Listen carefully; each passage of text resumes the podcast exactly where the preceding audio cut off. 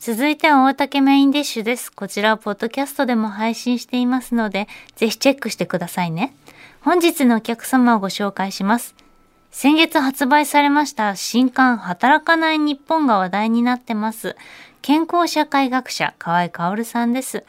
番組初登場。はい。今日はお願いいたします。うんよろしくお願いします。あのー、すなすなからお伺いして、はい。あの国丸さんの番組に出てらしてって、国丸さんのところで長いことコメンテーターやらせていただいて、でその後夕方の先取りあ、先取りに、はい、少し出演させていただいて、はい。大竹さんのところだけうん。出演の機会がなく、はい。今回初めて実現しやっました。とですね。でも昔からテレビ出てましたよね。ニュースステーションでニュースステーションでお。天気お姉さんやってました。あ、それでか。久米さんの横で。お天気おお姉天気お様、姉さんが。はい。お天気お姉さんが今なんですか社会学者です健か康社会学健者。康社会学者ね。ずいぶん変身を遂げましたね。最初私スチュワーデスだったんですよ。最初違うです。支援さんだったんですか？そうです。全日空の国際線のスチュワーデスで、半端ない空を飛んで、はいその後空模様を見て、うん今人の心模様を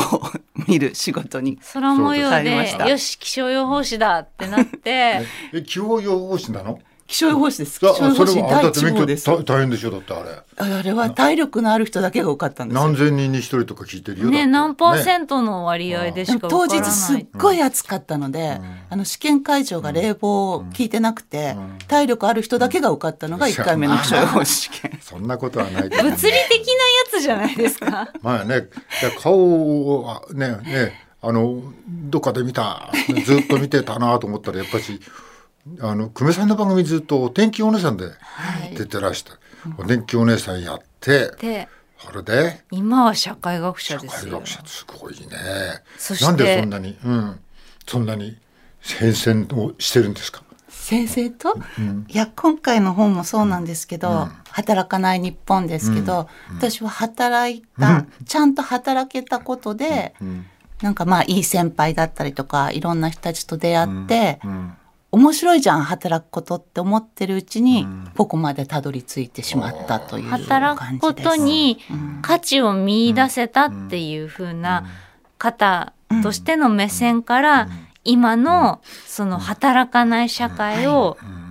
ぶった切る。ぶった切りました。そんな本でしたよね。はい。だからね、辛辣なんですよ、キーワードが。あそう。だってね、じじい、うん。は普通に出てきます。いじじいですけど、はい。はい日本的マゾヒズム。なんだそりゃ。うんすごいねはい。帯にもだってえーじじいの壁ってありますよはい。じじいの壁ありってすごいですね。養老さんもびっくりですよ。よろ先生ね。これはまあ本の内容についていろいろ伺っていきますけど、この帯、こうジジイの壁あり、これは大雑把に言うとどういうことですか？うん。ね、この「じじい」という言葉を聞くと、さっき大竹さんも「俺もじじいだぜ」うん。とおっしゃいましたけど、うん。ここで言う「じじい」というのは、はい。何も年寄った年取ったはい。男性のことを言ってるわけではないんですね。あ、そうですか。ここでの「じじい」とは、うん。自分の保身のためにうん、うん、自分が手に入れた権力であるとか、社会的地位だったりとか、うんそういったものを作ってい使っていく人会社組織の中であるいは日本組織の中で手放さない。手放さない。なので全くその人のために役立たないで人のためと言いながら自分のために権力を使ったりしている人たちのことをじじいというふうに呼んでいるんですね。えーパッと思うとやっぱし今のなんか与党の政治家とか頭の中に浮かんできますけど。あ。その通りです。それでその人たち、ですから、女の人でもじじいになってる人はいるし、なるほど。うん。若い人でもじじい化してる人はいる。ん。で、問題は、そのじじいたちが結託することによって、じじいの壁というものを作っていて、そのじじいの壁の中でははい、いろいろなことがもう自由に自分たちのためだけに行われている、そういった社会構造ができているということに、警鐘を鳴らしたくて、それは企業なんかも含めてですか？その通りですね。ジジイアイランドができてるわけ。できてますね。だって、みんな一生懸命働いてるわけですよ。はい。現場の人たちは。うんはい例えば、今、まあちょっと前ですけども、大阪の万博、建設が間に合わない、はいはい。実際に開催されるかどうかわからない状況になってしまっ辞たと、退してる国もいます。でも現場の人たちはおそらくもう必死で働いてきたんですよ、はい。もう汗水垂らして一生懸命、ですね。うん。じゃあなんでそんなことになってるかというと、ん。その改装上会のじじいの壁の人たちの怠慢ですよね。その人たちがちゃんと仕事をしなかったから。だから現場の人たちは無駄な仕事をやらされて汗水垂らしてきてしまったと。あるいは、あの、いろいろな不正問題がダイハツだったりとかトヨタとかで発生していますけども、はいはい。現場の人たちからしたら一生懸命働いただけですよね、上からの要求に従うために。はい。でも上は働いていただけです。うん、でも上はその働く人たちを見ないで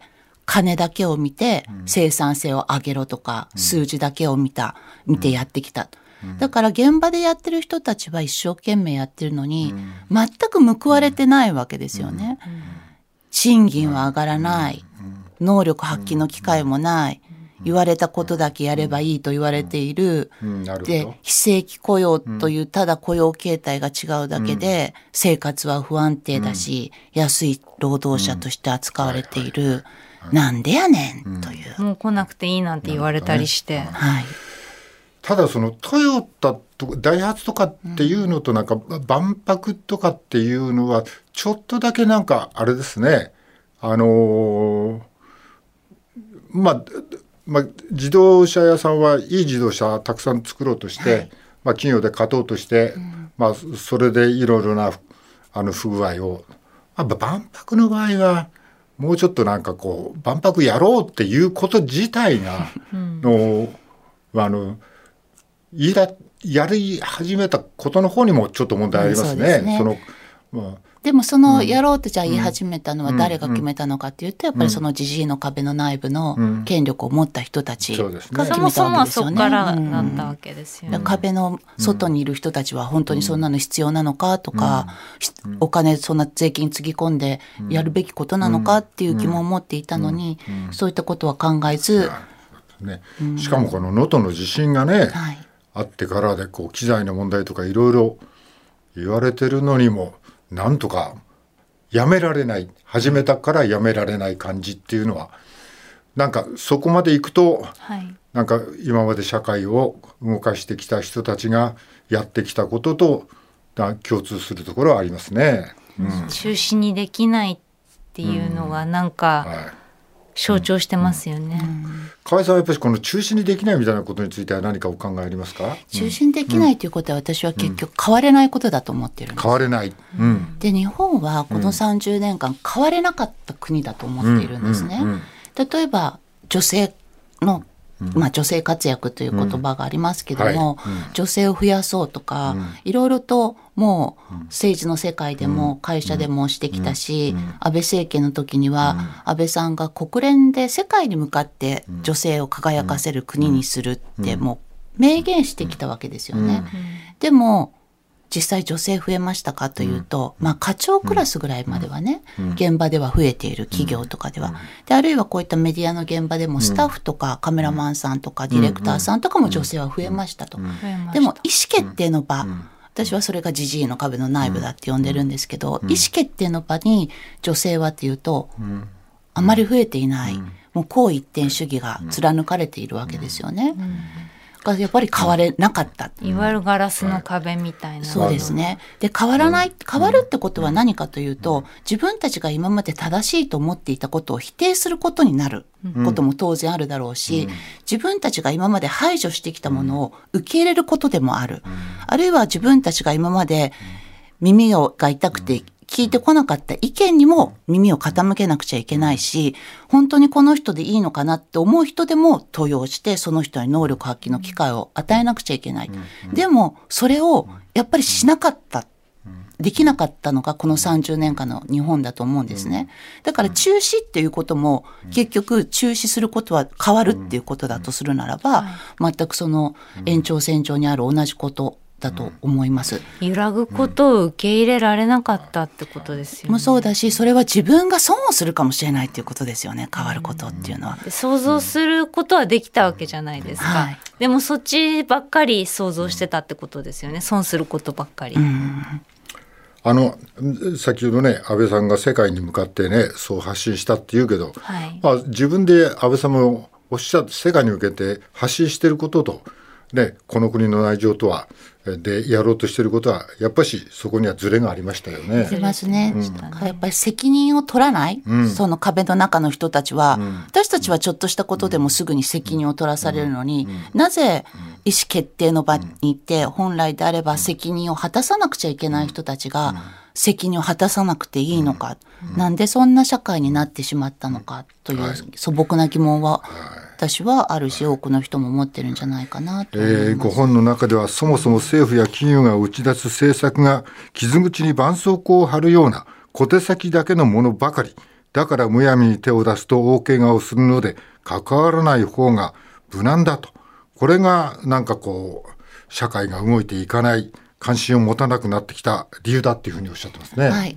例えば非正規の問題がありますけども、はい。非正規というのは本当に雇用形態が違うだけ、で日本では当たり前のように正社員よりも賃金が低い低い大体7割ぐらい低いということになってるんですけども、それを受け入れてしまっているんですよね。でも外に出てみれば海の向こうを見てみれば、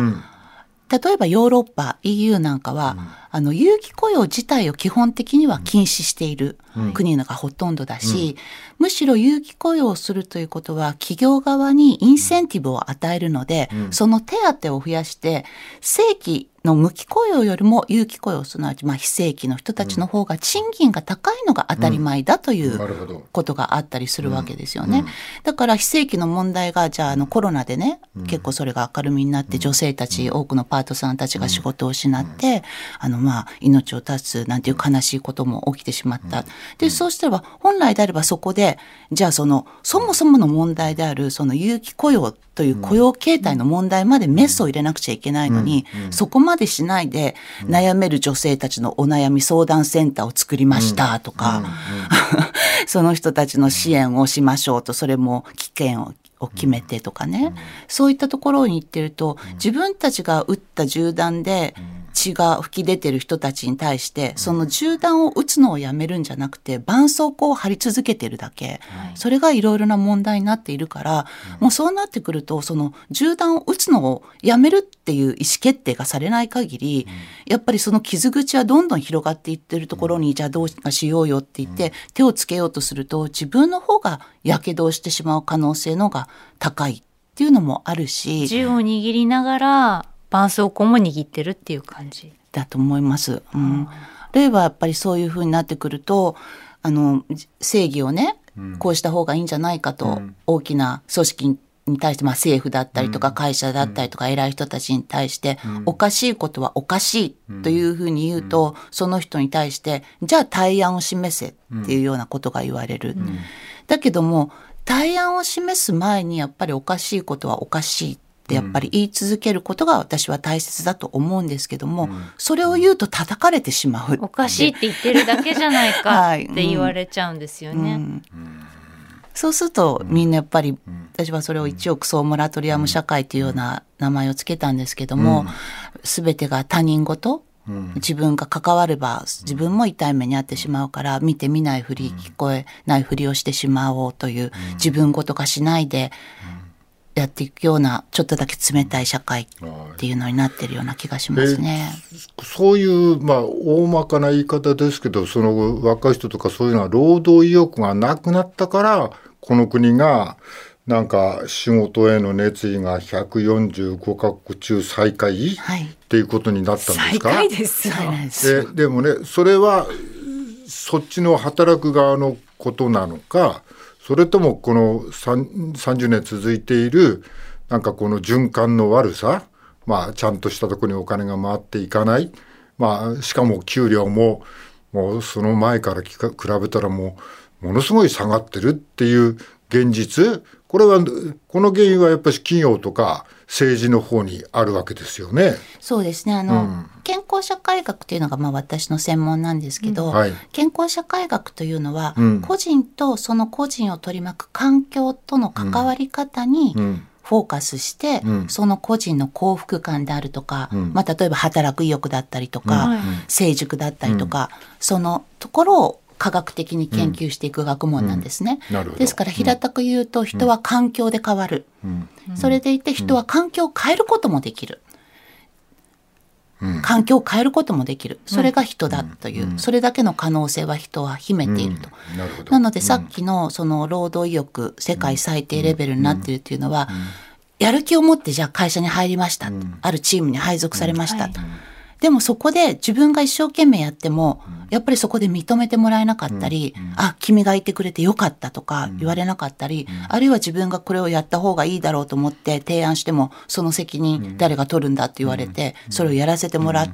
たなかったりとかすると、だんだんとやる気ってなくなって、ていくじゃないですか。報われないなでもその中で自分がたとえそんなにモチベーション高くなくても、ね、君いいよね、ちょっとこれやってみなよ。君なんか大学時代、なんかこういうことやってたって聞いたよって言ってそんなこと言われて、最初は自分でそんなことできるかな、めんどくさいなと思いながらも、いや、自分たちがサポートするからさっていうふうにやって一緒にやってみる。そうすると自分で思いもしなかったような成果が出せたりとか、自分で苦手だと思ってたことを克服できたりとか、あるいは誰かにありがとうって言ってもらえると、あ、自分、ここにいること意味があるんだ、意義があるんだと思って、また頑張ろうっていうふうに思えたりするはずなんで、するんですよね。そういういいサイクルを生み出すための余裕が今ないじゃないですか。はい、どうしたらこれちょっとでも余裕って生まれるんでしょうか？あの私がいつもその時に言っているのはあの主語を小さくして考えてほしいということを言ってるんですね。うん、だから今も会社がとか社会がとか日本がというふうな大きな主語でかかあの語りますけども、自分の半径3メートルの人たち、顔が見えてねえねえちょっとちょっとって言える人たちとの人間関係をちょっとだけ良くすることができれば、人って意外と明日も頑張ろうとか思えたりとかするので、そこの半径3メートルを会社の中でうまくいかないことがあったならば、うん、じゃあ会社の外でたまたま乗った電車の中で、誰かちょっとおばあさんが乗ってきたら、どうぞって席を譲ってみるとか、たわいもないことなんだけども、そういうふうにそこでちょっとだけいい人間関係、愛を蹴散らないで、席を譲ってみるなんてことすると、あ、どうもありがとうなんて言われて、そうすると、あ、なんか今日、超、会社でうまくいかなかったけど、いい一日だったななんて思えたりする。そういうことを積み重ねていくことによって、自分も元気になるし、誰かのことも元気にできるじゃないかというふうに考えています。愛を蹴散らないんですって提督。なるほど。愛が分かんないからね。うん、私たちちょっと遠かったですね。ちょっと遠かった。あのさっきの話に戻りますけども、まあでもそれは個人的にね、自分の半径3メートルとか短い距離を楽しく過ごす。まあそれはとっても大事だと思うんですけども、でもお話全体を聞いてるとやっぱりその社会構造自体、うん。この何十年給与が上がらないっていうことは、こうなんかこうそれをまあ若い人に無気力だねって言ってなんか若い人の元気がないねとかそういうとこに求めるよりもこの国全体がやっぱしなんかそうなんていうの？そのリーマンショックに怯えてからは、いろんなことに手出さなくなって、ね、企業をがなんかなんとか続くようにする。まあだから社員にたくさん給料やるとかそういうのは別にして、はい、企業が永続する持続していくにどうしたらいいかっていうとやっぱし今の政治に頼っていくしかないみたいなことでこの循環の方が、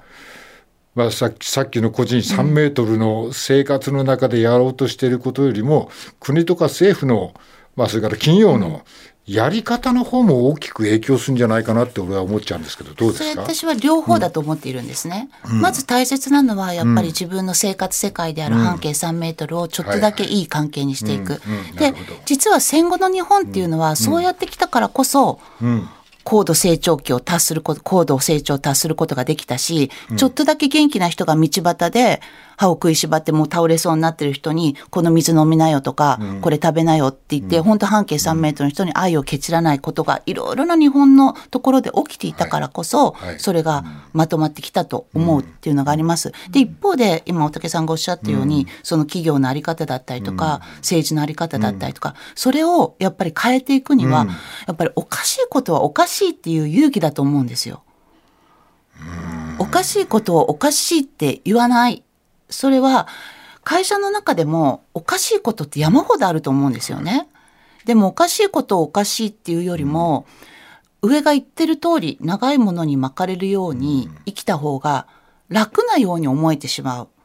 だけども、おかしいことをおかしいって言った時に一人だけでおかしいっていう勇気が持てなくても、はい。それこそ半径3メートルの人たちと一緒にこれっておかしいよねっていうことが一緒に言ってくれる人ができれば声を上げることができるし政治でもやっぱり自分がやっぱりおかしいことはおかしい。私あのずっとコラムとかを日経ビジネスだったりとかでもう10年15年近く書いてるんですけど、一つだけ心得ていることがあって、はいおかしいことはおかしいって言い続けようと思って書き続けているんですね。そうするとコメント欄があるんですけど、すごい叩かれることがあるんですよ。はいはい。すごい叩かれるんですよ。もう、もう、くじけてもう二度と書けなくなるぐらいコメント欄が荒れるんですけど、それで、で、その時すぐ読むと、やっぱりくじけそうになるんですけど、3日ぐらい置いてから読むと、その人たちの言ってることも一理あるなって思えたりとかするんですよ。寝かせるんですね一旦はい、一旦寝かせる一旦寝かせて。あ、自分にこの視点足りなかったなって思うこともできる。そうすると、やっぱり勇気を出して次もおかしいことは言ってみようと。この、それで今度はその人たちの視点も少し頭の中で活かしながら、なるべく地雷を踏まないように、それでいておかしいと思うことは言おうと思って書くと。そうするとまたそれに対してバッシングとか、でもバッシング言うと、一人二人とだんだんと応援してくれる人が出てくるんですよ。だから批判的なコメントが続くと、それに対して、いやいや、そんなこと著者が河合薫は言ってないよとか、こういうこともあるじゃないっていう応援団が出てくる。で、応援団が出てくると、あ、やっぱりおかしいことは、でそうすると応援団でそこで議論が始まるんですねコメント欄の中で。で議論が始まるっていうことは現状を打破しようっていうエネルギーがそこに溜まってきてくることだと思うのでそれの発信源になることは続けなくちゃなっていうのを考えて。意見が長いものに巻かれるをなんとかうん。正しておかしいってみんなが気づいて動きになるまで時間かかりますよね。時間かかりますけどでもやっぱりそれをやっていかないことには変わらない。時間かけてやっぱりおかしくなっていった国は時間かけてしか元に戻らないっちゅうただ一つだけ打開策があるとするならばやっぱ多様性なんですよ。組織を変えたければ若者よそ者若者を入れろっていうふうに言われていてその意思決定の場にやっぱりクォーター制でも何でも用いて女性を3割障害者を何割外国人を何割っていうルールを決めてやることで変えるっていうことを諸外国はやってきたんですよね。でも日本はそのクォーター制自体を議論することした。することもしていない。クォーター制を今多分私がここで言ったことで、また叩く人がいるんですよね。いやでもねあおっしゃる通りだと思うけどだけどやっぱし日本の中でやっぱりそれは政治とか企業とかそういうところがやっぱしこう立ち遅れてってそうなってる。え個人がそういうのを発信して、まあ、フリーの立場でねあのあの私とかあなたとかやっぱ違って企業の中にいるね、はい。一非正規の社員がはい。この声がこう上げるよりかこの平穏なギリギリのところにいればいられるんだからこの金でいいやぐらいな感じの方がやっぱりうこうそういう人はなんかお俺たちの若い子ねバブル知らないし、今のこう苦しい生活の中でしか物とか見えてないからなかなかそこから抜け出せない想像ができないと思います。できないんじゃはいないかなと思っちゃうんだよね。小さな目はまあ光は生まれてるんですよね。うん。その自信の壁を、まあそねそう小さな光を埋めてるから、はい。はいそこをやっぱりん。自分がそこいうとこを見つけて、なるべくそっちの応応援団にはなれると思うので自分が手を挙げることできなくても、そういう応援団になっていく、で何よりも政治で言うと一票っていう あるわけですから、ね。変えることはできるはずです。はい、えー、ご本人はもっと、えー、複雑なこともちゃんと書いてあはい。ります。、今のね、はい若い人たちの考うん。えの傾向なんかも書いてありますからね、はいぜひ見ていただけたらと思います。はい。うん。さてそんな河合薫さんですが新刊「働かない日本」が日経プレミアムシリーズ新書から990円で先月発売となりました。そろそろお時間来てしまいました、うんはい。今日はありがとうございました。こちらこそありがとうご本日。のゲストは健康社会学者の河合薫さんでした。愛は欠らず今切らず。はい。はい